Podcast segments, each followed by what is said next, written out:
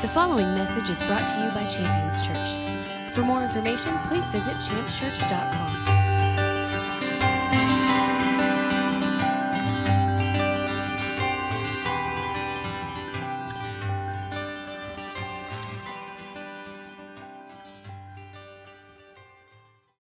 Uh, I want to, uh, to get into the Word this morning, and as we prepare to get into the Word, I want to uh, uh share a couple of uh, uh, thoughts with you in anticipation.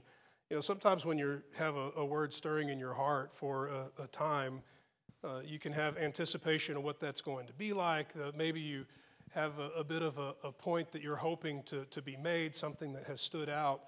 And then there are times where you can, you're aware that there's a, shift or a change in that. And this is kind of one of those times. So there's a lot of things here that have been adjusted during our time of praise and worship, and I'm very hopeful that uh, that in making those adjustments that we're, we're dialed in here and hitting the bullseye. I can tell you there, there is a tremendous risk on any given meeting like this meeting, okay? So let me tell you what this meeting is when I say like this meeting. Uh, this meeting is a, a, a group of believers that are present and, and when you are dealing with a group of believers that are present, you can do something that is referred to as preach to the choir. You ever heard that statement before? Uh, so imagine like you have a meeting like this and you want to talk about the importance of church attendance. Well, you're talking to a group of people who have prioritized coming to church, right? So it's kind of an interesting thing. That's not the topic. I'm just giving you kind of an example. Well, I don't want to bring this message because I believe this message is, is of tremendous necessity for this specific group. Rather, I want to bring this message because I believe that we need to be equipped to deliver this message, to identify where this message is needed and minister these things outside of these walls. I want to talk about fellowship. Now, when I look around here, I see a group of people that if someone were to ask me, hey, Preston, who do you think you can bank on being at church on Sunday? Well, almost everybody who's in the room right now would be on that list, right? And there's a lot of people that I could tell you are like, well, they're kind of once a month, or they're kind of every other week, or I haven't seen them in two years, or, you know, I mean, you got a long list of, of people that are all over the map as it concerns fellowship and contact and connection.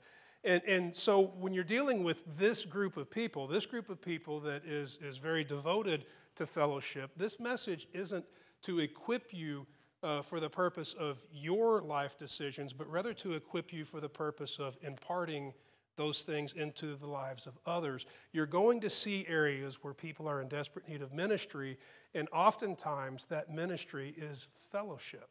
That is going to be the solution for what they need.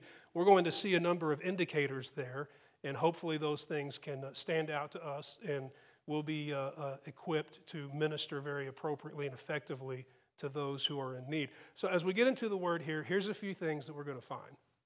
And I want to offer these to you so that we can stay engaged together in the word, moving through the word. Uh, one, we're going to find now, this is an opinion, okay? So, no need to, uh, to offer uh, uh, uh any argument here. This is simply my opinion. The most important thing about God. Now, just because it's my opinion doesn't mean that it can't be fact. I mean, uh, it, it, could be the, a true statement, uh, it could be factual in every way, but I'm offering it to you as my opinion. You may have another view or another thought, and that's perfectly okay. Uh, so, maybe a better way for me to put it is Preston's opinion as to what the most important thing about God is. We're going to find that when we open up. And we're, we're going to go from there, we're going to find out why Jesus talks to us. Now, that's a, a, a big deal to me. In fact, you know, just a, a, a short time ago, that would have been a very uh, controversial statement. I mean, I think more and more congregations and churches are, are excited about the idea that God engages uh, in a relational one on one way. But I do remember a time where, uh, you know, 10, 20 years ago, there were entire church groups that thought that you were nuts if you believed that God speaks to you. And I'm a, a big believer that God speaks to you. I can give you parts of my personal testimony where, where there have been uh, tremendous relational engagements with God in my own personal life. I can give you uh, uh, parts of my testimony that are even before being a believer, where I know that God spoke with me. And, and his love and his affection for my life uh, didn't just become a, an element of our relationship when I became a Christian. Rather, uh, from the very beginning, God's love and affection has been present, and his desire to connect and fellowship with me has been there. So, we're going to find out why Jesus talks to us. That'll be uh, in the scripture. And then another thing that we're going to find is how to know if we're godly. Uh, I don't mean for that to sound strange, but I remember, you know, making a description of an individual, just saying, well, you know, he's a godly guy, and and I thought, what an interesting way to describe someone that they're godly. You know, I mean, you're not giving some physical description or, or something like that, but rather you're identifying that this person, you know, lives their life in a certain way that it could be described as, as righteous or the things that would describe God. And so I want to find out, you know, what does it mean or what does it look like? Uh, how to know if we're living godly lives. And there's a really uh, amazing area of scripture that I think we ought to use as a, an aiming stick or a measuring stick, so to speak, to identify uh, our lives and, and as if we are living in a way that could be described as godly. So, uh, uh as we get into the word here, if you have your Bibles, I want to ask you to turn to 1 Corinthians chapter 1. 1 Corinthians chapter 1. So, we're going to get into the word, we're going to jump right in. Uh, I, I want to find out here, uh, as we, we mentioned before, it was an opinion, but what I believe the most important thing about God is I believe you see this in the opening words of, 1 Corinthians chapter 1, specifically verse 9. Uh, as you get to verse 9, you'll see these, these three words that open up this passage, and these three words are cause for great celebration. Uh, 1 Corinthians chapter 1, verse 9. God is faithful. I want to stop right there for a moment and just kind of give the big reveal here. In my opinion, this is the most important thing about God that He's faithful. I mean, some people could say, well, it's that He's loving or that He's merciful or that He's gracious, and, and all of those things are wonderful things, but those things are only wonderful if He doesn't change those things, right? I mean, what if He's loving one day and then He hates me the next? Uh, what if He's merciful one day and then vindictive the next? I mean, the thing that makes God so incredibly uh, uh, desirable to be a part of my life is that He will not change. When He extends His fellowship, when He extends His love, when He extends His mercy, when He extends His grace, it is extended with the truth that He will be faithful, that He will fulfill the things that He says He will do, that He will uh, be who He declares that He is, and His faithfulness is really the only ground that we can stand on that will remain. Everything else is subject to shift or to change or to crumble. But the idea that God is faithful is this wonderful uh, uh, element of who He is that is at the foundation of all that we celebrate. So, this passage of Scripture that opens up with this great declaration then goes on to talk about uh, uh incredible works that God's doing in and through our lives on our behalf. Opening up, God is faithful through whom you were called into fellowship with His Son, Jesus Christ our Lord. Now, that passage of scripture right there might not seem like a, a whole lot, but I think this is really everything. And, and I want to take a look at it from a couple of perspectives and, and build on this for the purpose of today's message. Uh, God's faithful, and through uh, uh, his faithfulness and through his, his love and his affection for us, we were called into fellowship with his Son, Jesus Christ our Lord. You can take that and you can look at it from a couple of different angles. You could say that because God's faithful, He, he called us into fellowship uh, with Jesus. And, and I think that's an okay way to look at it. There's nothing wrong with that. Anything that connects you with Jesus is okay by me, and I think is a, a good and, and, healthy perspective. But I, I want to offer this as a, a perspective to you. That the wording here, if we take a look at it and just, just uh, look from a specific perspective, right, might reveal something a, a little more than that. God is faithful through whom, or excuse me, through whom you were called into fellowship with his Son, Jesus Christ our Lord. If we, if we look at that from the perspective that he's faithful and he called us into fellowship with Jesus, that's great. If we look at it and we see that he called us into fellowship and he did that with Jesus, that's a whole other thing. And, and the, the difference between those, even though it seems like the splitting of hairs, the difference between those is great. One of those perspectives, God is calling you into fellowship with Jesus. No problem there. That's fantastic. The other perspective is God is calling you into fellowship with Himself, your Heavenly Father. Now, that is the perspective that lines up with the rest of the Scripture. that God is doing all of these things through Jesus on your behalf.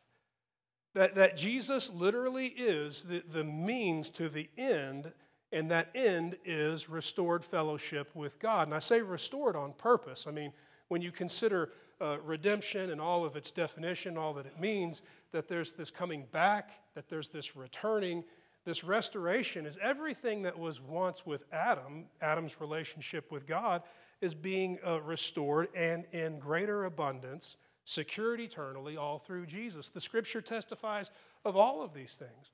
So I have to just stop and, and acknowledge why is it important to see from that perspective? Well, I, I don't know that we could make it a, a priority one issue, but to me personally, it's a really big deal to see that God has called me into these things for our relationship. When I say our, I mean my relationship with Him as my Heavenly Father. That it's not a, a, a relationship that has been compromised and so it's been patched up. You know, well, you blew it with me, but let's see if you can make it work with Jesus. Rather, this is, hey, I love you so much that I'm going to give all that I have to see to it that our relationship is restored. Those are two completely different narratives. And the latter of those narratives is one that is rich with, with mercy, grace, love, forgiveness in the fullest measure that we could possibly know. And honestly, I don't know that our minds are able to comprehend it. But to come into the revelation and the knowledge that God has done great things and gone to all of these lengths to send his son on our behalf, to take our punishment and our shame, to open up a door for the veil that once separated men from their heavenly Father to be ripped into so that something could take place is a really big deal. And that thing that took place was the restoration of fellowship between men and their Creator. To see God as doing this work on our behalf is to have our eyes open to see why He's faithful and what His faithfulness is accomplishing.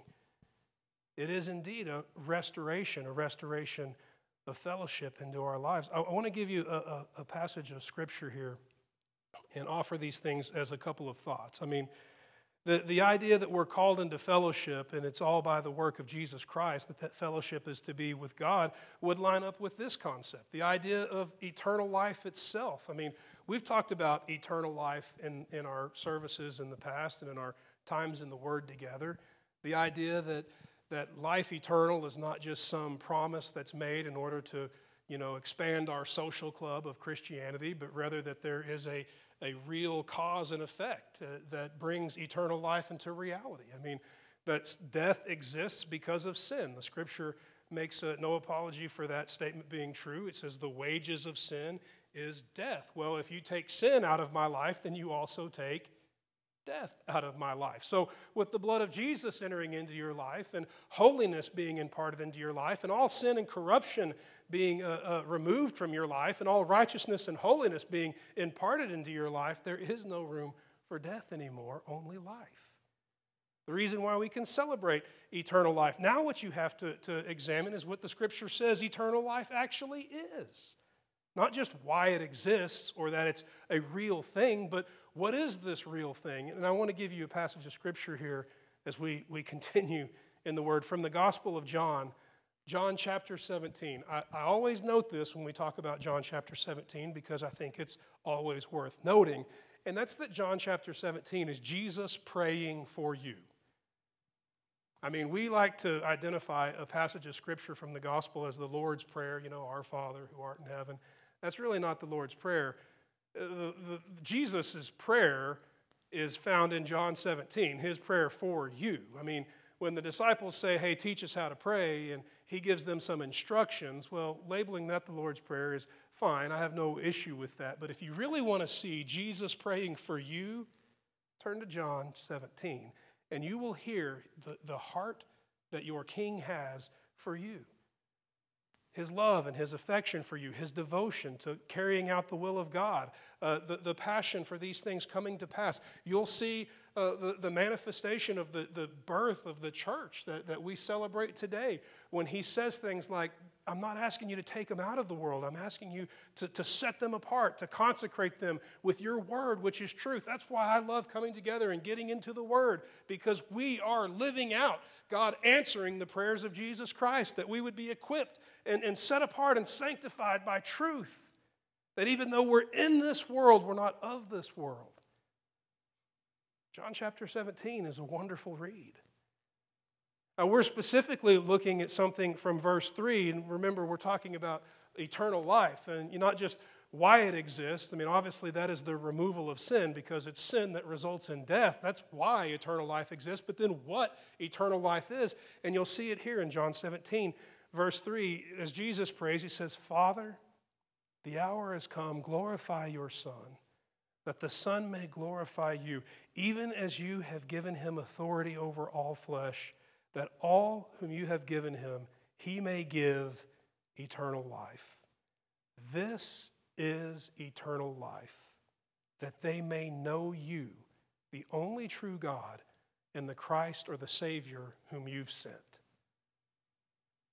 That little line there in the end is the one that I want us to focus on. This is eternal life, that they may know you and the Savior that you've sent.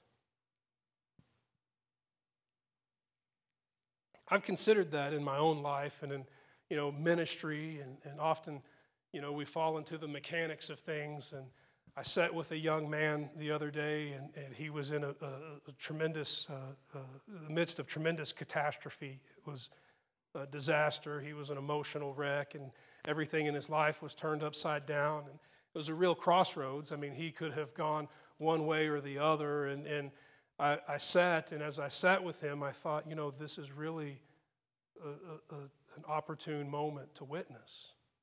I need to bring my faith into this. I need to talk Jesus, and I need to find the right strategy to inject the, the solution to all of his problems in such a way that it can be effective.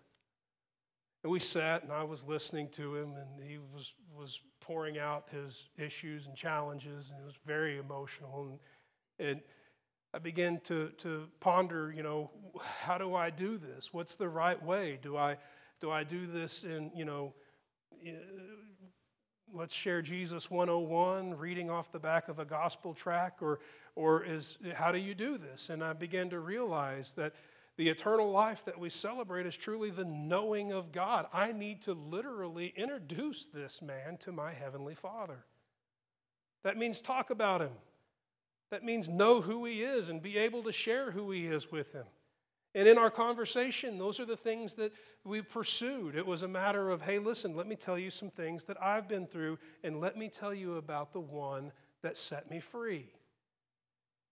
I didn't just want to tell him about God or give him an opportunity to sign up for a, a better living through, you know, a church attendance program, but to actually make an introduction because it's that point where life begins. It's that place where life exists. And it's in that realm where that is outside of time and, and the things that would erode these, these elements because it is absolute truth. Therefore, it is eternal. Those are the things that need to be focused on. And I think it's interesting when Jesus is speaking and he says, you know, this is life, that they would know you and the, the Savior that you've sent that he's making this statement in a prayer on our behalf, that he's asking God to, to bring this into existence on our behalf. He's acknowledging, You've given me the, the authority to, to call them into your kingdom, and that all that I call into your kingdom will have this life. But then he goes out of his way to explain what that is. Do you think God needed to know that? Do you think he's thinking, like, hey, now I just want to be clear that you understand what we're talking about here? He's not saying this for God's edification. Rather, this is included in this prayer for your edification. And then you have to ask yourself this were there people there? Why is this written down? Were there people standing around listening to him pray? Uh, hey, can you say that again? I didn't quite get that. Or did he talk about this later? Did he get with his disciples and say, hey, guys, I want to tell you something? In my prayer time this morning, I prayed and I prayed for you, and I want to tell you what I prayed. And here's why I want to tell you why I prayed it because I want you to expect it. I know what, what, what God's answer is to this prayer. And I want you to anticipate the following things. This prayer was shared. I mean, we read this and we're so subject to media and television and movies that we can just read that and, and read right past the fact that this is on a page in front of us for a reason. It, it's not as if this was produced and delivered for entertainment, but this was shared so that it could be shared. It was shared so that it could be shared with me, so that I could share it with someone else, and so that it could have an effect. What a wonderful thing to consider. The idea that Jesus would talk about this prayer for the purpose of anticipation, and in this case, to anticipate life. Life at an eternal level, life that wouldn't be subject to uh, erosion and attrition, but life that would remain. And that life being identified as knowing who God is. I've spent a good deal of my Christianity uh, being taught about God. And, you, know, you can go through Christian bookstores where we have shelf after shelf after shelf of book that want to tell you about God. And all of that information is really fantastic. But at the end of the day, if it's not introducing us to God, if it's not making the connection to Him relationally and personally, it's going to be problematic in its effects long term. Maybe it's encouraging in the temporary. Perhaps it can lift our spirits and, and I, am not throwing rocks when I say this, I mean it metaphorically, be a bit of chicken soup for the soul. But to have an eternal effect on who we are, to make old things pass away and new things come, to cause a new creation to stand before you, equipped with the power and the mind to, to stand firm and to do what's right when it was always impossible before, is going to take something altogether different more than just goosebumps and good feelings, but rather this introduction to our Maker, to know who He is. This is where the life comes from. This is the call that's been placed upon our lives. And it makes perfect sense to me that Jesus would continue in this thread throughout the gospel. Now, I'm not talking about this in linear fashion. Sometimes you have to go back, but when you go back, you begin to realize, wow, that all makes sense because it's all connected. His narrative isn't changing and hopping around from place to place. But I want to give you a passage of scripture to serve as an example from the Gospel of Matthew, chapter 7. Jesus is, is speaking, and, and he makes this comment that not everyone that calls me Lord will enter into the kingdom of heaven. And then he goes on to say that there will be those that will call me Lord, but that, that don't enter. And, and, and I will say to them, Depart from me, I don't know you. It's pretty interesting to me that that, that statement would be included into that. I, I don't think that Jesus is looking for awesome one liners. I don't think that he's writing, you know, the crucifix action film where he's looking for, you know, that catchy one liner that he drops before something explodes and he walks away without flinching. He's saying this on purpose because knowing God is the difference between entering into the kingdom and not. It's said very strategically and specifically, intentionally and rightly. It's correct. So I have to ask myself then, well, I want to be in the category of those who know God, so what does that look like? I want to know what it looks like to examine my life. I don't want to just tell myself, yeah, I know God.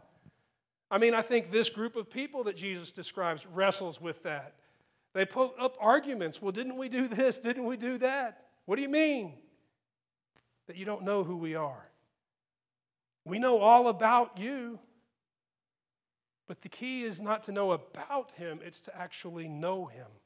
Not just to have information presented to you, but rather introduction to the person himself. So I want to look and I want to find out then what does it mean? I want to turn there. If you have your Bibles, you can go to Matthew chapter 7. I want to read uh, uh, the area of Scripture hear and offer this to you as a, a concept or, or possibly a, a, place of examination to identify are, are we in the state of knowing God? Now, Jesus is making this comment. He says, Not everyone who calls me by name uh, or calls me Lord, Lord will enter into the kingdom. There are going to be those that here Depart from me, I don't know you.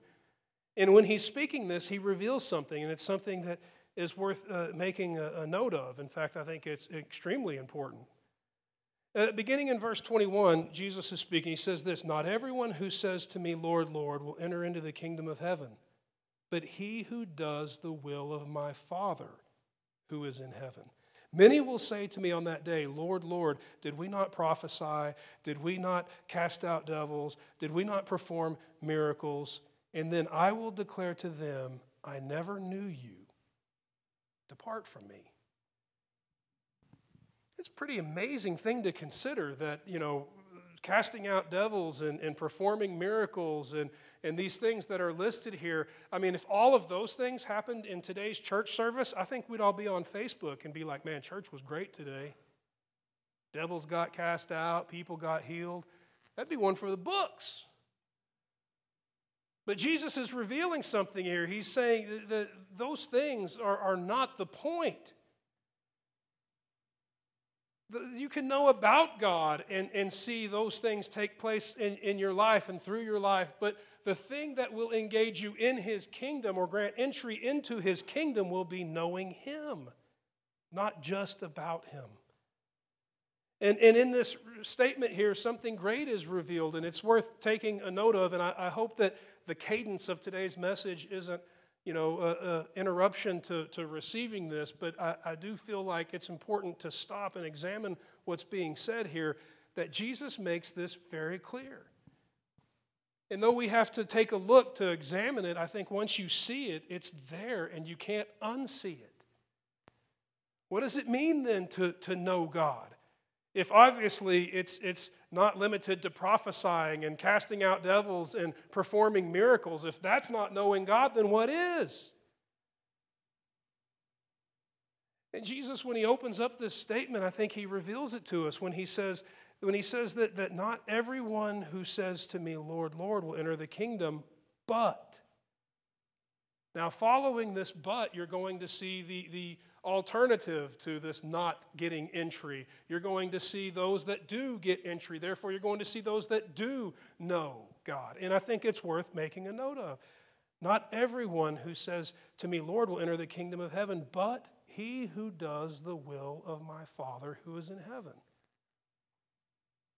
This is a really uh, a profound thing to consider. I mean, that's what I want in my life.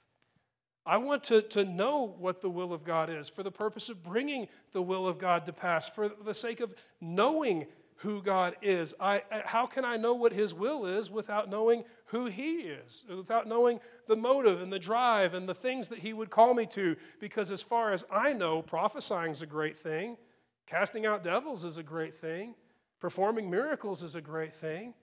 But apparently, those things in and of themselves are not what we've been called to. Rather, we've been called into fellowship with God. You've not been called to be a group of wizards and warlocks, rather, we've been called to be a group of sons and daughters. I love the gifts of the Holy Spirit. Some of the most fantastic testimonies in my life involve things like prophecy, casting out devils, and the effecting of miracles. I will never preach anything different. It's fantastic. It's the reason for the outpouring of the Holy Ghost. Those signs and wonders are all meant to confirm what is true and to testify that Jesus Christ is the Son of God, that God raised him from the dead, that he has ascended into heaven, that the Spirit of God has been poured out upon flesh, and that the things of God are for the people of God today, here and now. I believe it with all of my heart. But I know that that's not the point. That the point has been to restore fellowship between me and my Heavenly Father. Every day I want to see a veil ripped in two. When I sat with that young man, I thought about all the stories that I could tell him. Hey, there was this one time I was in Africa, or there was this one person that came for prayer, there was this and there was that. And while all of those things would be exciting and intriguing, all I could think is, God, I want the veil that exists between him and you to just be ripped to the ground. I don't want to tell him about my stories involving you. I want to introduce him to you. I want his eyes to see you. I want his ears to hear your voice. And at the sound of your voice, I want all the fear and the anxiety that grips his life and is dragging him down into death right now to release. That's what I want. I don't want to indoctrinate him with the things about you, but I want to introduce him directly to you. And so, uh, oh, as we continue in the word here, I want to offer a few things that you can look for. I mean, I told you before, I don't want to preach to the choir, but rather I want to equip the saints. And, and we're surrounded by people all the time that are in desperate need of this introduction. They need to have uh, God introduced into their life. So I want to give you, uh, uh, there's five of these, and I'm going to move really fast. I'm aware of the time. Things to look for in order to make that introduction. You're around people every day of your life.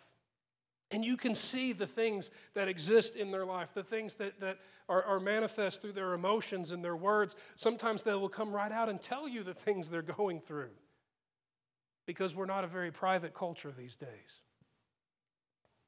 But keep an eye out for these things for the purpose of knowing that is an opportune time to introduce you to my Heavenly Father.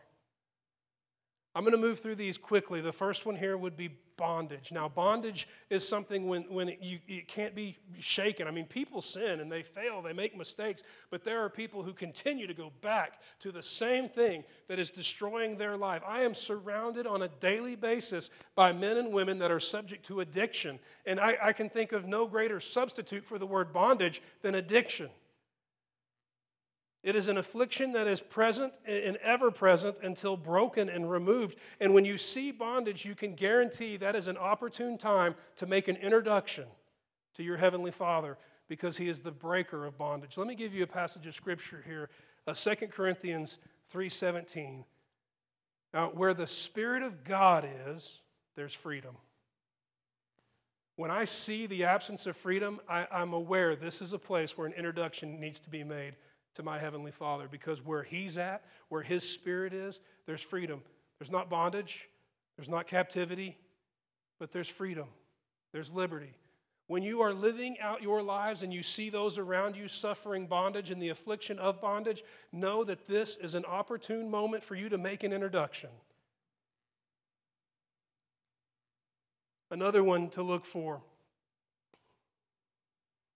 is a, an absence, of, this one doesn't have a, a catchy word other than just being lost.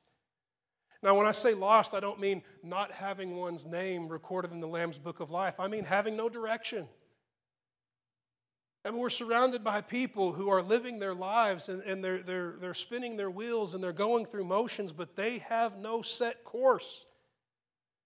And, and when we have that uh, relationship with our Heavenly Father, when that introduction is made, direction and counsel is, is one of the many wonderful benefits. I want to give you a passage of Scripture here that, that uh, is is, probably not even the most direct, but I think it's very effective. From the Gospel of John, chapter 10, verse 27, Jesus is speaking, and he says, My sheep hear my voice. I know them and they follow me. Now, I want you to think for a moment of, of, of, the countless scriptures that I could have put in here about God giving wonderful counsel or his counsel being mighty or things like that.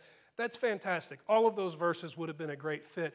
But I put this one in here on purpose because I think it's important to understand something. I told you before, we're going to find out why Jesus talks to us. Listen to this My sheep hear my voice. That means he's talking. I know them and they follow me. Jesus is talking to me so that I can follow his instructions. That's why he's talking to me. He's giving me direction, he's leading me in the way that I should go. Sometimes that might not be the way I want to go, and my will has to be tempered or, or has to be surrendered to, to His direction and His call. And, and sometimes that's more often than other times. But the reality is, Jesus is speaking to me so that I can follow. When we see those around us who are lost and, and they have no direction in their lives, this is an opportune time to make an introduction. I can see to it that you need some direction. I'd like to introduce you to my Heavenly Father. Now, here's another one, and this one to me is, is a, a big deal. I've got a few passages of scripture here. I'm going to offer the scriptures to you to, to read in your own time and give you kind of the point, okay?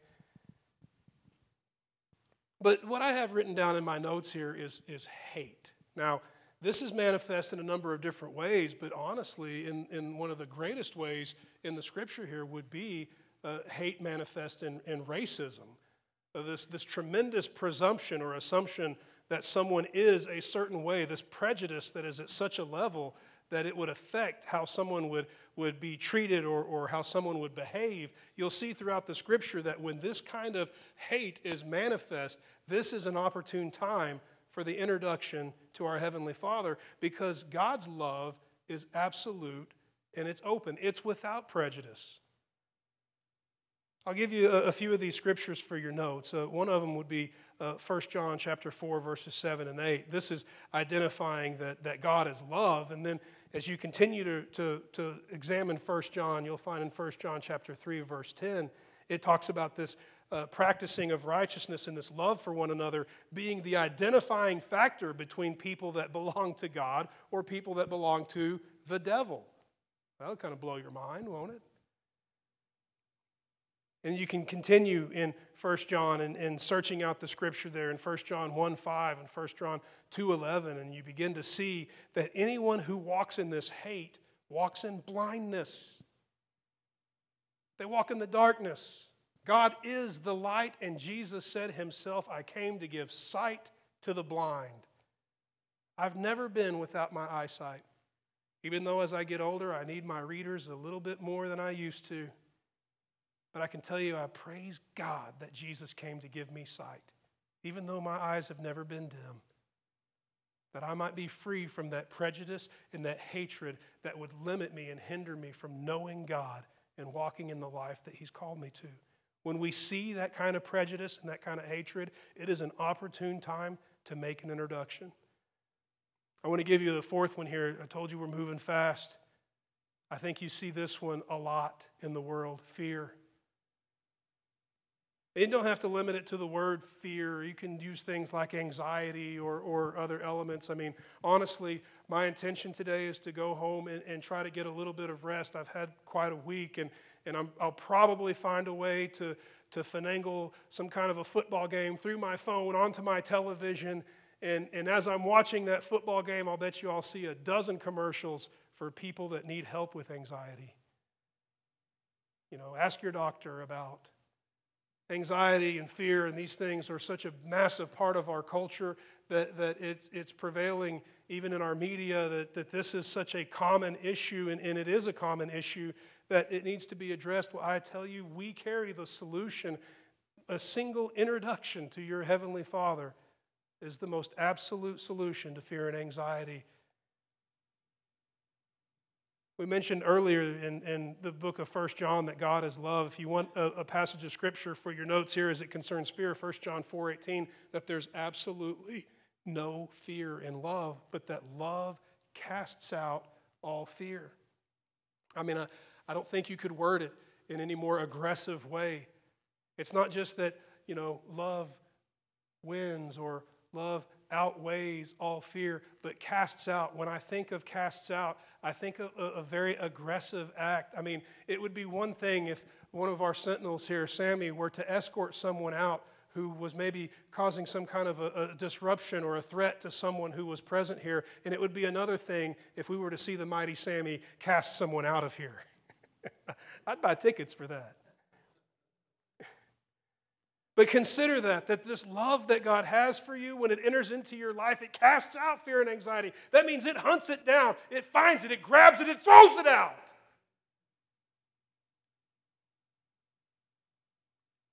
It's very aggressive, very intentional, and very effective. When we see people suffering fear and anxiety around us, this is an opportune time to make an introduction. Hey, I need to introduce you to my Heavenly Father. I want to give you this last one here, and we're going to close. I, I struggle with how to word this last one, and, and so I'm just going to go with, with something and because I think it's a real issue in our culture. I'm going to go with loneliness. when you see loneliness, this is an opportune time to make an introduction. I want to give you a passage of scripture here, and, and we'll, we will not see the word loneliness in it, but rather we'll see the solution to loneliness. I'll give you this passage of scripture from uh, 1 John uh, chapter 1. I want to read verses 5 through 7. It reads like this Now, God is light, and in him there's no darkness at all. If we say that we have fellowship with him, but yet walk in the darkness, we lie and we don't practice the truth. Now, here's where I really want us to pay attention. But if we walk in the light as he is in the light, that means if we do the things that he does, the result will be we have fellowship with one another, and the blood of Jesus cleanses us from all corruption. The word there is, is sin. You know, the blood of Jesus cleanses us from all sin. And I mean, sin is a, an interesting thing. I, I could take way too much time talking about just the idea of sin. Sin can be a mistake. It can be an error. It, you know, it's transgression that is this act of rebellion. Transgression is I knew what I was doing and I did it on purpose. Sin could be a, a mistake. I could sin against you and, and, come to you and say, Oh, brother, I had no idea I was hurting you. And you could say, That's okay. I, I realize that and I forgive you. And, and we have this, this wonderful restoration. When you see that this fellowship that God's called us to, it opens up the door for the blood of Jesus to protect us from accidentally hurting each other, to protect us from sin. That we can come into an environment and that Jesus is there chaperoning and supervising that environment, moving through us and among us by His Spirit, keeping that environment safe. Safe from offense and abuse and hurt and wound. The house of God is meant to be a place of sanctuary. That doesn't just mean that's the room that we worship in, it means this is the room that we are safe in. Pretty awesome. When you see that loneliness, it should open our eyes to know this is an opportune time to make an introduction.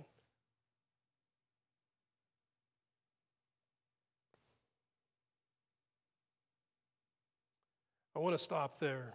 I want to ask you to stand with me this morning. I, I mentioned before that third thing that we were going to find was going to be how to know if we're godly. And I want to offer that thought as you stand with me. You'll see in the way that scripture is written that if we walk in the light as He is in the light, then we will have fellowship with one another. I want to offer that to you as an aiming stake, a, a, a place of, of measurement to examine ourselves by. Basically, that statement means if we are doing things the way God is doing things, then this will be the result. We'll have fellowship with one another. I think it's really amazing that it doesn't say that if we do things the way God does things, then we'll have fellowship with God. But it says that if we do things the way God does things, then we will have fellowship with each other. I want to examine my life for that. Father, am I circulating in the body of Christ? Am I part of the fellowship that makes up the, the body of Jesus Christ and the house of God? I want to do things the way you do things. By definition, that would be godly. I want to do the things that God does. And I can examine my life. Is my life rich with fellowship among the saints? And if I can check off that box, I can understand that, the, that this is an indication that godliness is prevailing, that godliness is existent. Well, the point of the message was to equip, to equip with the, the, the calling that's on your life, to make that introduction, to, to be the one that can know and understand the power of, of knowing not just about God, but who He is and to be able to see the things that exist in the world. And that list is by no means absolute. It's only a few things that exist in this world that cry out for the desperate need to have that introduction extended.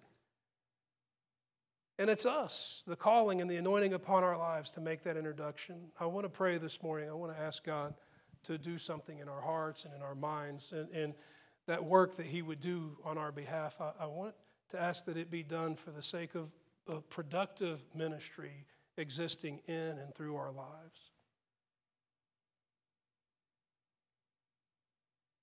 There where you stand, I, I want to pray. I want to ask these things. Father, we bless your name and we thank you for your word.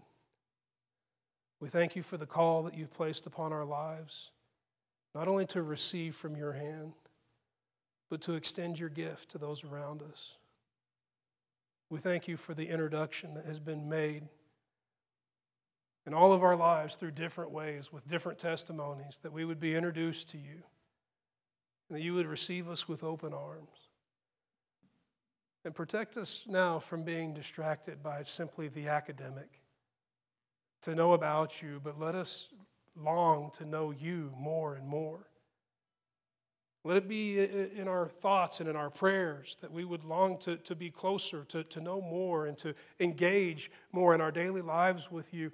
And, and let this be our calling that we would introduce those in this world who are in desperate need of all that you are, that we would be equipped to introduce them to you, that we wouldn't feel a, a, a need to work academically and, and convincing them that you exist and that they should uh, live their lives a certain way, but that we might simply have so much fellowship with you that it would spill out onto them and they would be so drawn to you that you yourself, in who you are, in your faithfulness and your mighty love, would truly be the evangelist and that we simply may be the vessel. Let doors be open for great things to come into existence in and through your kingdom as we begin to celebrate knowing you and introducing those around us to you. We bless your name and thank you for this mighty call. And we rejoice above all things in the wonders of your faithfulness. In Jesus' mighty name, all the saints declared, Amen. Thank you for listening to this message from Champions Church. We invite you to join us this Sunday for our celebration worship service. For more information, please visit us at championschurch.com.